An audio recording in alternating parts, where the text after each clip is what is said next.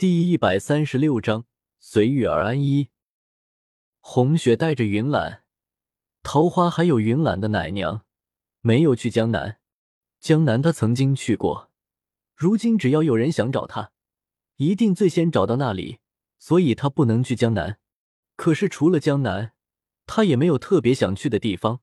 最后打算随心所欲的赶路，走到哪里是哪里，一切都交给天意。一路上游山玩水，吃吃喝喝，心情渐渐的豁然开朗。一改在皇宫里的死气沉沉，红雪总算又看见生活的乐趣了。云岚的奶娘，虽然称之为奶娘，实则只是二十岁上下，自己生了孩子，没有管，跑到宫里做奶娘，赚钱养家。红雪见他家人都在京城，不忍心让他与家人分离。再说自己现在是在流浪，带的人多了不方便，便在离京没几天后，给他一些银子，让他回京了。奶娘离开后的第二天，红雪与桃花便到了一个叫临水的小镇。小镇的边上有个运河，也不知是不是因为这条河的缘故，小镇起名叫临水。临水镇的民风很淳朴，虽然没有江南城的繁华热闹。可是麻雀虽小，五脏俱全。小镇上也有自己的集市，集市上也甚是热闹，有卖吃的、玩的、用的，生活中需要的物品，集市上都能寻到。红雪的当务之急就是要雇一个奶娘。云岚尚不满一岁，吃不了古代粗糙的饭食，急需一个奶娘。可是这个热闹的集市上，到哪里去找奶娘呢？正在街上走着，忽听一家绸缎房里传来争吵的声音。红雪因为刚好路过，便停下步子，一边歇息，一边听一下古人都是因为什么吵架。原来是一个妇女拿了自家的绣品来绸缎坊里卖，可是绸缎坊掌柜的硬要说那妇女的绣品不好，给的价钱很低，妇女气不过，这才争吵起来。红雪一阵好奇。把云岚丢给桃花，自己则走进了绸缎房，翻看了一下妇女带来的那叠绣品，绣的无非是一些花朵、鸟雀什么的，虽然图案一般了些，可是也没有掌柜的说的那么差劲。这位大姐，你的这些绣品想卖个什么样的价钱啊？红雪一边翻看着绣品，一边问。那妇女见红雪衣着普通，看不出什么身份。如实的说了自己的想法，我的绣品从前都是三十个钱一个，可是这新来的掌柜的只给按十五个钱一个的价钱，这不是比从前少了一半的钱吗？若真要这样卖了，回去还不要被婆婆骂死？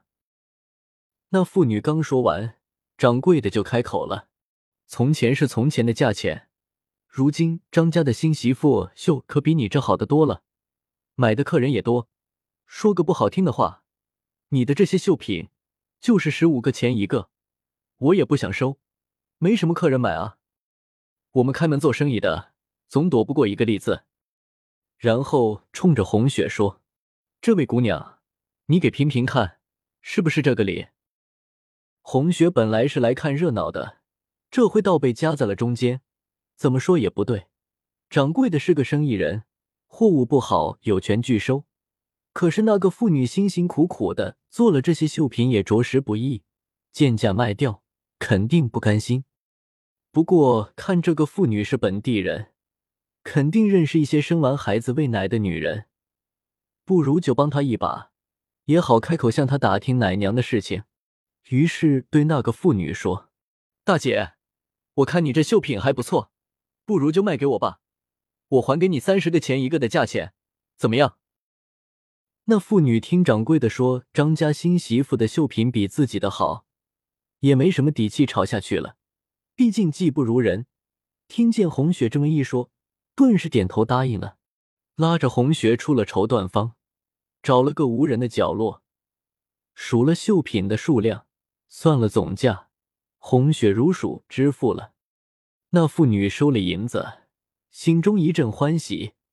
眼看着红雪也觉得亲近了几分，便话起家常来：“妹子看样子是外地人吧？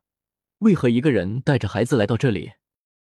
红雪不得不编了一个可怜的身世。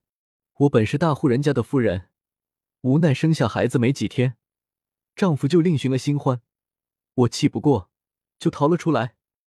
这一路奔波的，奶水不好，大姐可认识的有正在奶孩子的女人，帮忙介绍一下。只要奶水好，银子一定不会少。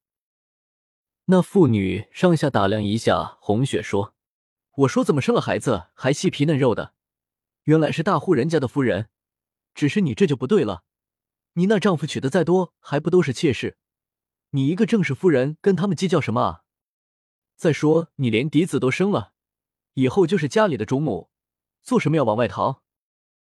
红雪叹了一口气：“大姐，大户人家看着风光，其实也有着许多的苦处。”丈夫已经变了心，剩下的荣华富贵都是虚的，还不如逃出来过得自在。